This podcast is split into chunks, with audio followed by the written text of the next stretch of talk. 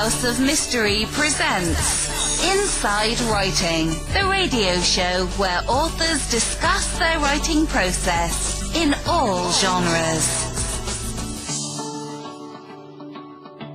Joining us is uh, Gregory A. Fournier, and we're going to talk about his book Terror in Ypsilanti.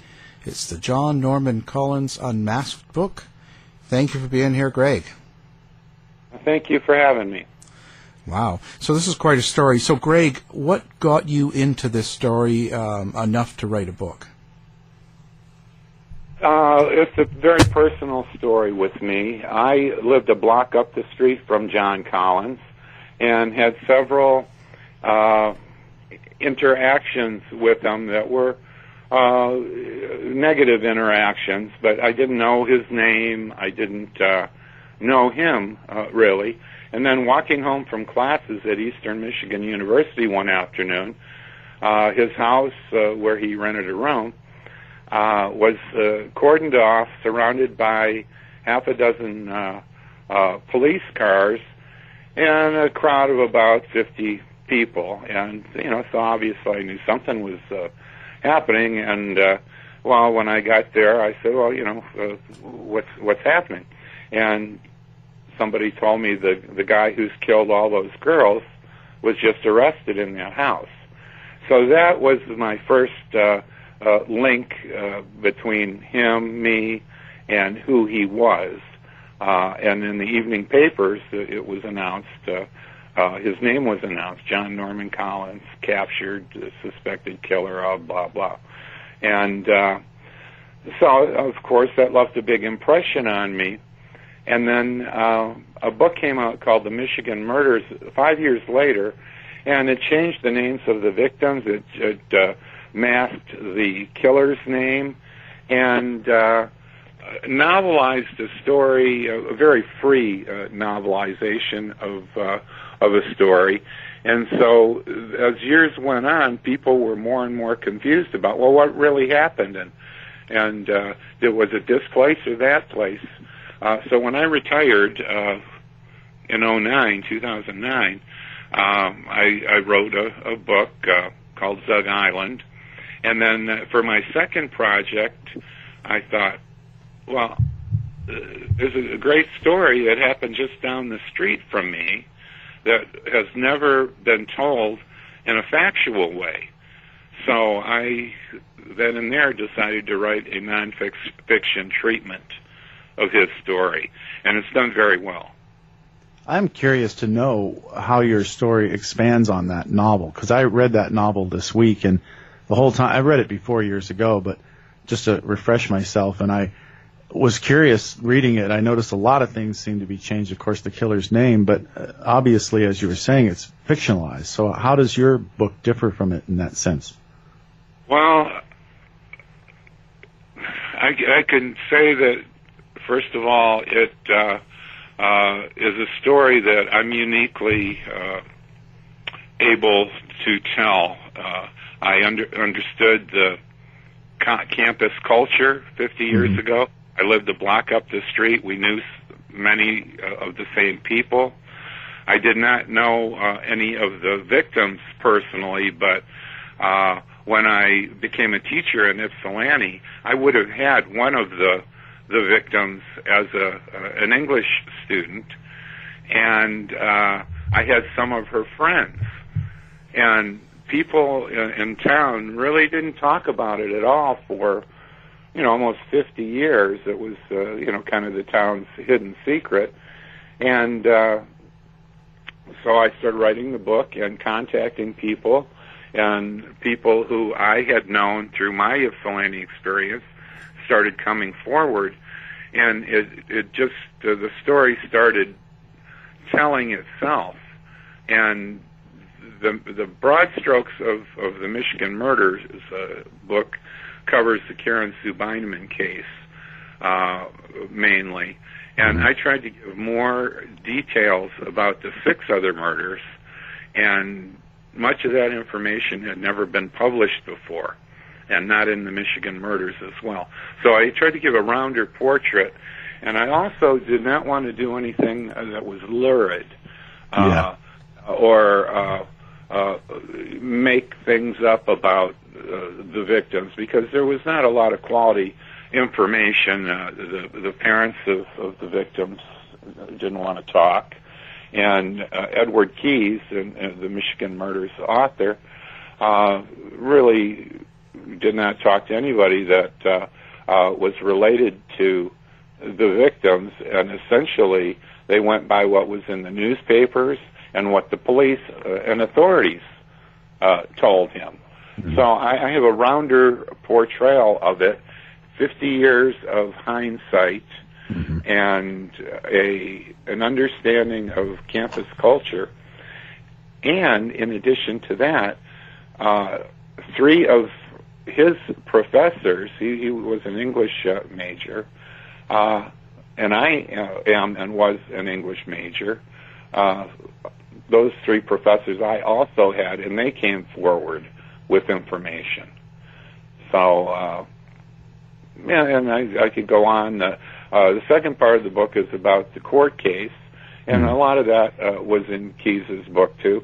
Although there were liberties taken with uh, that story, uh, I got all of my information from newspaper accounts and uh, uh, legal government documents. Uh, I had the Freedom uh, of Information Act uh, request on uh, thousands of pages of prison and uh, state police documents.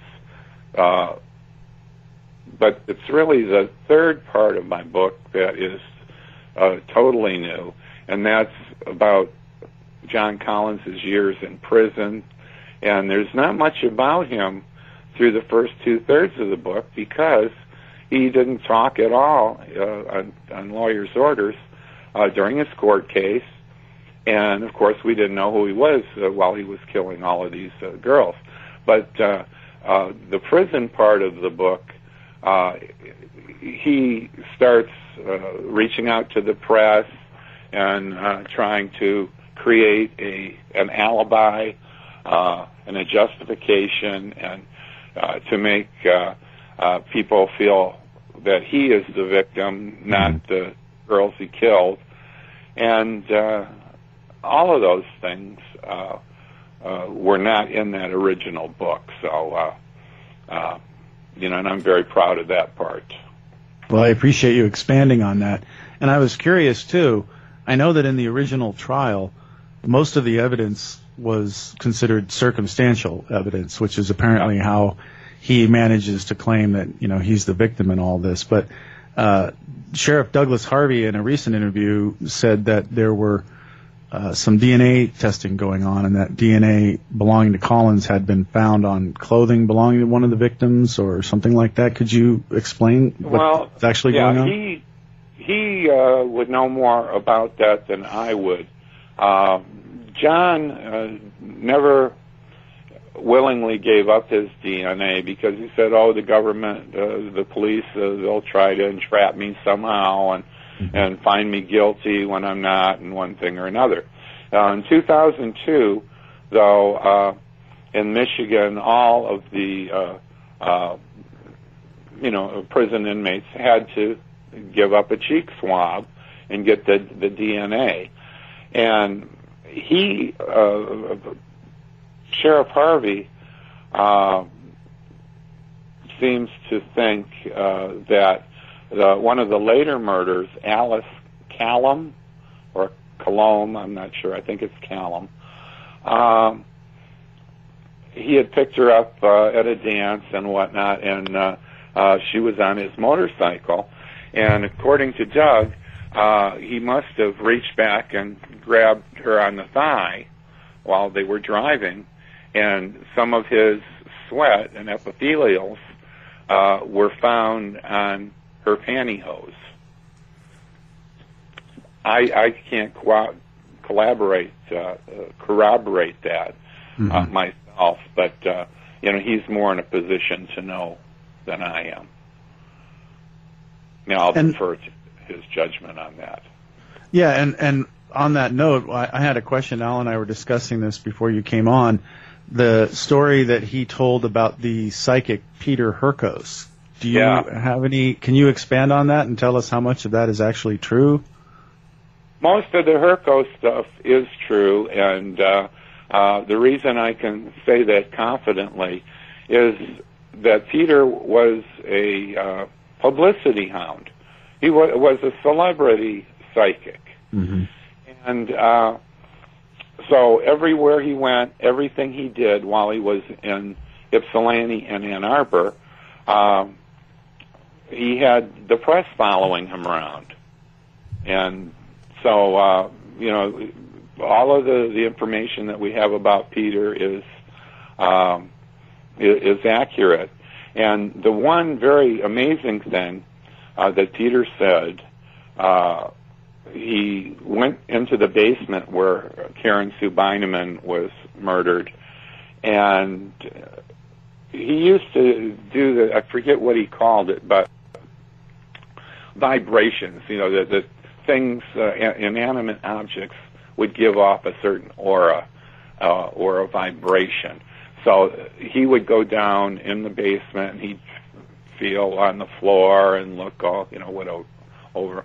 Anyway, he uh, had a prediction that uh, when the guy, uh, the murderer, was killed, that he would uh, be a foreigner, he would have Canadian money in his pocket, and that there was a makeshift ladder laying on the floor somewhere in, in, in his vision. And as it turned out, when Sheriff Harvey and, and the rest of the, the police, the investigators went down in that basement, uh, they found a ladder laying along the wall. And when Collins was arrested, they discovered he was born in Canada and he did have some Canadian money in his pocket. Probably because he was thinking of, you know, escaping uh, across the Ambassador Bridge uh, into Windsor. As the only reason I would think that he would have Canadian money in his pocket. But uh, uh, Sheriff Harvey said, you know, he, he, I'm very skeptical, but when he said those three things, the hair stood up on the back of my neck. And uh, uh, but Peter Hurkos, uh, in further discovery, we found out that he had secretly come into town. He had a, a, um, a, a private investigator do a lot of his uh, snooping around for him, and he uh, was able to glean that information. So uh, there's no psychic power there. And as a- Uh-huh. as a footnote to all of this, uh, and I've never told anybody this before, uh, Peter Hurkos's widow lives rather close to me, probably within 30 miles. And uh, she got in touch with me, and I thought, oh, she's going to be upset, uh, give me a hard time. Uh, 'cause I, you know, I, I tried to tell tell it like it was, and uh, about uh, Peter being a fraud and so on. And she wanted me to ghostwrite her story about her life with Peter. And she was his shill in his uh, Hollywood act and his uh, uh, Las Vegas act. Very pretty blonde girl, uh, very buxom distraction, which is what a shill does. And uh, and she asked me if I would write his story and fulfill the final chapter of his prophecy. Hmm. And I said, no, I backed off of that one. I, I don't, don't, uh, I don't do, uh, uh, uh, you know, uh, ghostwriting and, and so on. So, uh, and she says, well, I really like your style. And I said, I'm surprised because, you know, I was critical of your husband.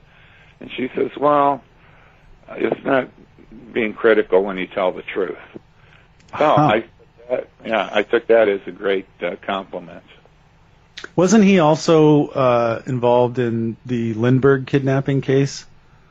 No, uh, he was involved Oh, in Boston Strangler. The, uh, the Boston Strangler right. case. That's right. He self-involved, uh, uh, was self-involved. Uh, nobody asked him to come to Boston, but his career was on the skids. Uh, in the 60s, celebrity uh, psychics were all the rage on uh, Johnny Carson and uh, the Mike Douglas show, mm-hmm. uh, you know those types of uh, shows, Merv Griffin, and uh, but after a while it, it was getting old and he wasn't getting the bookings anymore, and uh, so he uh, went to Boston, interjected himself in the case, and got himself arrested by the Boston police, and they were going to press charges if he didn't get out of town immediately. Mm-hmm. They did not want an amateur in there messing up their investigation. And what really uh, sealed it for the police was when Hurkos impersonated a Boston police detective and started harassing one of the witnesses uh, of the, the the Boston Strangler uh, case. I don't know what the man witnessed. He didn't witness any uh, of the killings, but uh, he was somehow connected to it. And Peter Hurkos just leaned on him real, real hard. But what uh, Hurkos didn't know was this man was emotionally disturbed, suffered from uh, severe depression, and he had to be hospitalized after Peter Hurkos tried to scare him into giving him information. So Hurkos was arrested, and, uh, and and I already told the other part of the story. You get out of town, or we're pressing charges, and he couldn't get out of town fast enough. Wow. Well, I really appreciate you expanding on that because now it all makes sense. um, but I also wanted to ask you: there's uh, theories that Collins was involved in murders in California as well. Could you talk about that and what evidence there is to indicate he may be responsible for those crimes? Well, one in particular, uh, he was suspected of possibly three. Uh, he was left Ypsilanti. The police are starting to close in a little too much on him, and in addition to being a uh, a killer, uh, and a, uh, a butcher, really. Uh, he was a compulsive thief. And him and his buddy, uh, roommate, uh, had been out uh, stealing credit cards and wallets and breaking into houses and cars and so on. Well, the police are starting to close in on him. So uh, he and his friend fraudulently rented a trailer with a check that they had stolen from one of, of the apartments that they broke into. That's right. Paid rental, uh, so it was a fraudulent check, and they took the trailer out to Salinas. Andy Manuel, Collins' his friend, uh, his, his grandparents lived uh, in Salinas, so they went out and parked the trailer in the alley for free uh, in back of his grandfather's house, and they were only there for well, it was under a week, four or five days at the very most, and uh, a, young 17-year-old woman uh, called Roxie Phillips uh, was found dead, uh, cut up, and thrown in uh, Pescadero Canyon. Mm-hmm. Uh, uh, I don't know, 10 miles away, 15 miles away from Salinas. And uh, there was evidence, uh, physical evidence, linking Collins to the crime. And, and real quickly, one of the uh, California detectives working the case and uh, who found the body uh, developed a real bad uh, case of poison oak and he thought, well, I wonder if the killer happened to have poison oak too. Mm-hmm. So uh, the detective went around within a five mile radius, whatever, uh, and asked uh, different doctors uh, if anybody treated somebody uh, for poison oak recently uh, from Michigan. And lo and behold, one of the doctors said yes, and they had his name, uh, you know, John Collins, uh, or uh, he may have given a, a false name. That part I'm not sure of. But uh, uh, Collins panicked. He took the car to uh, a, a Pontiac dealer, had the trailer hitch taken off. They deserted the trailer, and him and uh, Andy Manuel went back to Michigan, and a trip that was supposed to take three weeks to a month was about a 10 day trip. And uh, the landlady had not rent- rented uh, uh, the rooms out or anything, so they just moved right back into their old rooms and hid out there. When the body was found, there she uh, Roxie had on a red print dress, a little uh, floral prints, and uh, uh, with a matching belt. They found her nude body with this belt around her neck, and she had been strangled to death. Back in Michigan now, Collins is under suspicion for the murder of Karen Sue Beineman, and his car is impounded.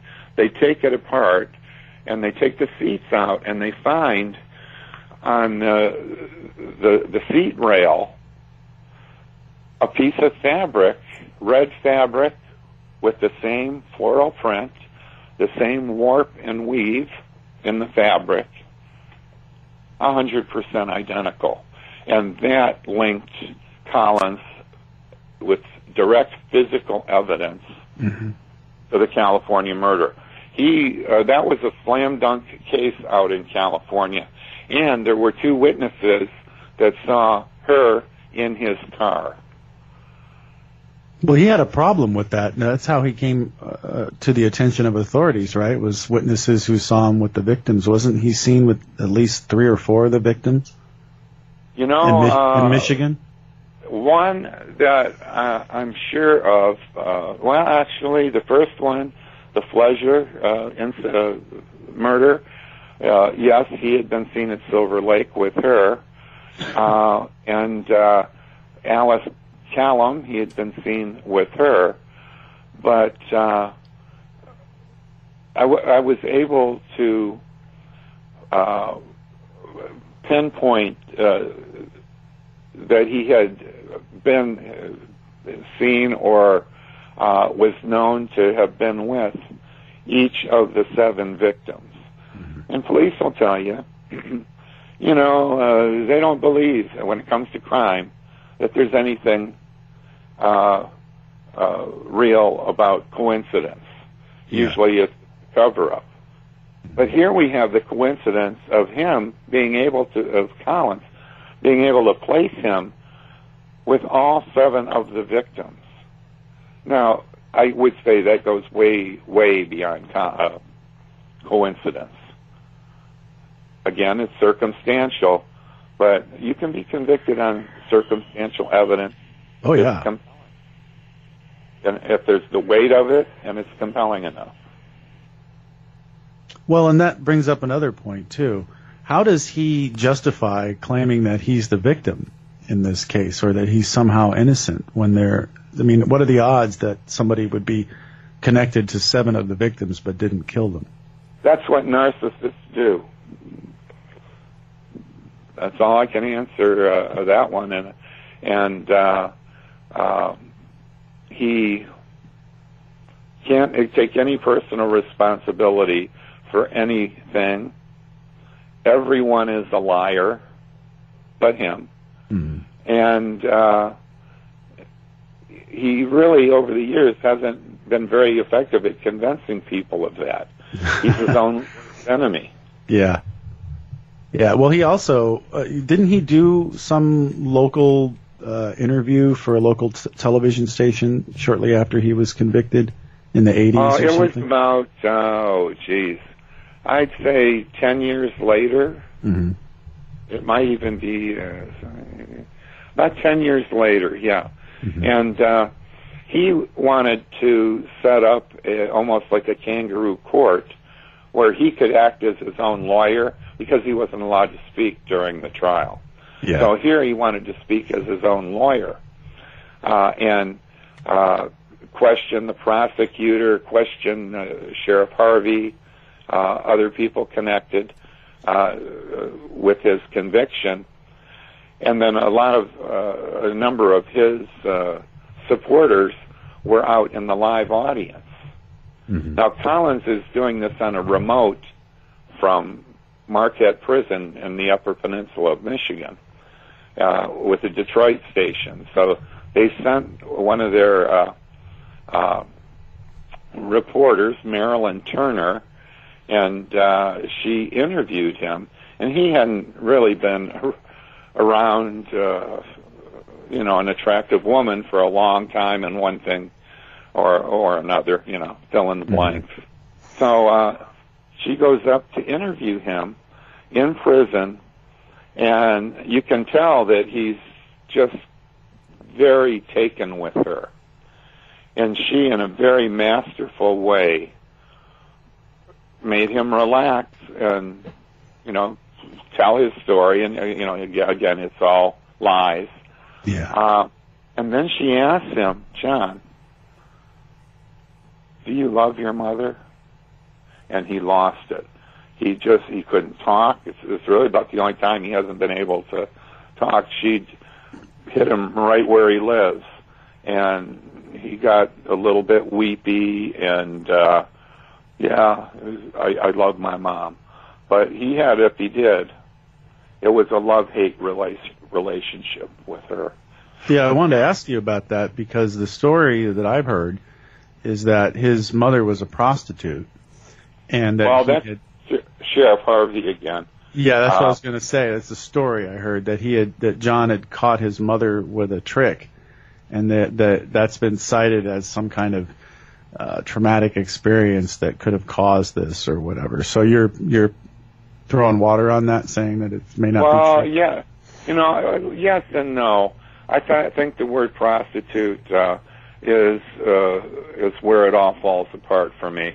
Uh, because I asked Doug, and we've become friends uh, oh, since it took five years to write this book. He and I got together quite a few times, and uh, he made that uh, pronouncement at a Kiwanis meeting in Ann Arbor, and I asked him. I said, "Well, did you have any corroboration? Was there any pr- physical evidence? You know, any evidence, eyewitness, whatever?"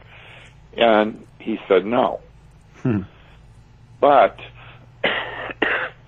here's the, here's the deal with his mother. Uh, she may not have been the best mom. She was a single mom living in a very small, basically Catholic community. She sent her kids to Catholic school, but she never went to church, never went to any school events, never went to any of his sporting events, and he lettered in three sports in high school. She was a waitress, and she had to pay a mortgage and take care of three kids, and she worked very hard. But she was a single mom, and in that era, you know, people would gossip. hmm And uh, so I think a lot of uh, uh, that talk was gossip. She's a single woman. She's able to date who she wants to. Uh, there had been a few men in her life uh, besides her two husbands. Uh, but a prostitute, uh, no. Uh, a, a lonely uh, single mom, I would say yes to that. And I did talk to one of John's high school friends who came home with him one day early from school. The boiler in the school broke down. It was winter, and they sent all the kids home. So John says, "Come on home, and we can lift some weights in my basement." So they go to the house, and as they're going in the back door and down the stairs, this person said that he looked off to the left through the kitchen uh, into the living room, and John's mother was there on the couch uh, making out with some guy. hmm There was there was nothing. I mean, it wasn't. They were naked. It was nothing like that. But just you know, Just normal stuff. time uh, with with someone, and uh, you can imagine that you know that kid probably told somebody who told somebody else, and then it got in the church uh, uh, rumor mill, and uh, and then it just grew from there. But uh, no, I, I would not call her a prostitute, nor would I, I say that about his uh, older sister either. His, his older sister, her problem was not a problem. Uh, she liked older men. So when she was, you know, a, a late teen, 17, 18, 19 years old, she was going out with guy, guys in their mid 20s. So uh, mom and uh, and daughter were considered uh, flamboyant, notorious people, and they both dressed to the nines. They always had their hair done. Looked like they spent a lot of time at the hairdresser. Uh, they wore costume jewelry, uh, and you know, just just did not fit the mold of uh, of of what people thought uh, a mother should be. Well, doesn't that fall into the ultimate problem that people have trying to explain why these people do these kinds of things? They want some sort of easy answer like that. Well, his mother was a prostitute and he was traumatized and things. Because Yeah, I've read a He lot of strange things about a bunch him. of women. Yeah, That, that's that's basically what most people will will uh, surmise. Uh, he hated his mother, but and I'm not going to deny that he had very mixed and hard feelings about her from other people I know who know Collins and had seen him interact with his mother. Uh, and you know he was frustrated with her. I think uh, uh, he felt that she was a little too flirtatious and uh, he didn't particularly like the way she dressed. Believe it uh, or not, uh, con- uh, Collins was a conservative Catholic, and uh, so I, I think he had probably been embarrassed by his mother. But I think what really made him flip, uh, in my uh, uh, humble uh, opinion, because I'm not a psychologist, he had a girlfriend in high school, and it was. Uh, fairly steady, but you know, off again, on, on again, went through the high school years.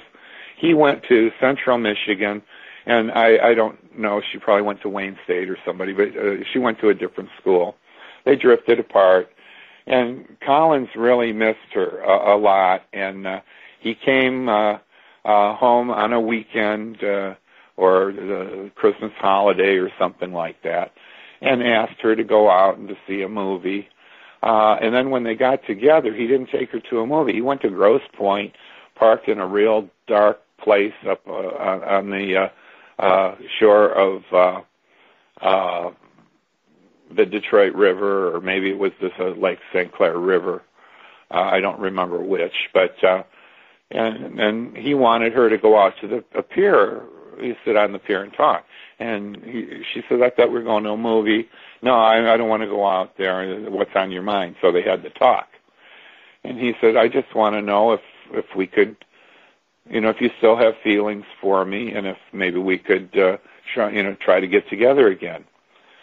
And she told him no. I think that was a rejection that may have snapped. Something may have snapped for Collins. Uh, I, uh, I believe he grew up feeling like he was the unwanted third child uh, because the mother, uh, you know, her second child uh, was a girl and a female. Uh, and uh, basically, that was her alter ego. And growing up, they spent a lot of time together and got a lot of the attention. And John uh, felt neglected. And then when his high school girlfriend neglected him, I believe that he got uh, uh, just something snapped inside of him. Then, uh, flashing uh, back uh, into Ypsilanti and the first victim, when Mary Fleszar rejected him, that might have been more than he could stand, and I, there was uh, such rage that he wreaked upon her body that uh, it, it's even difficult to describe uh, what he did to her. Sounds like your book is uh, definitely something we should read because already in this conversation you've cleared up quite a bit of confusion for me. Yeah. Yeah, and uh, I have a uh, I sold an option to a, a Toronto media company. Uh, they're trying to come up with uh, a short uh, trailer and uh, hopefully uh, sell it as a movie project. And uh, uh, I hope they do. Uh, Mm, that's exciting. Um, now, do you have a website? Yes, I do. Uh, GregoryAFournier.com, and that's my author site. And I have a blog that's got about 425 uh, posts on it about different things I write and, and history. Uh, I'm a regional author. I live in California, but I'm a Michigan boy, and uh, I write about uh, Detroit topics. And my uh, blog is uh, Fornology. Uh, I dropped the U out of my name. Fornology, F O R N O L O G Y dot com, and that is uh, you know my main marketing tool as well. Great. And I have a book coming out here. Uh, uh, I'm two weeks from uh, sending it to the publisher on Detroit's Purple Gang during the 20s and 30s. Uh, gang reputed to have killed over 500 people in their 10-year reign of terror. So Wow. uh, my my topics are a bit dark, but uh, uh, they do very well. Great. Well, we'll have your book up on our website as well as your website link so people can uh, do one click. And uh, we recommend the book, Terror in Ypsilanti, John Norman Collins Unmasked. And our guest has been the author, Gregory A. Fournier. Thanks for being here, Greg. Uh, thank you. I appreciate it. You've been listening to the House of Mystery radio show. To find out more about our guests, hosts, or show, go to www.houseofmystery.com. mission has been completed. The end. By George, he's got it. It is the end. I'll see you. If you're lying to me, I'll be back. This has been a production of Something Weird Media.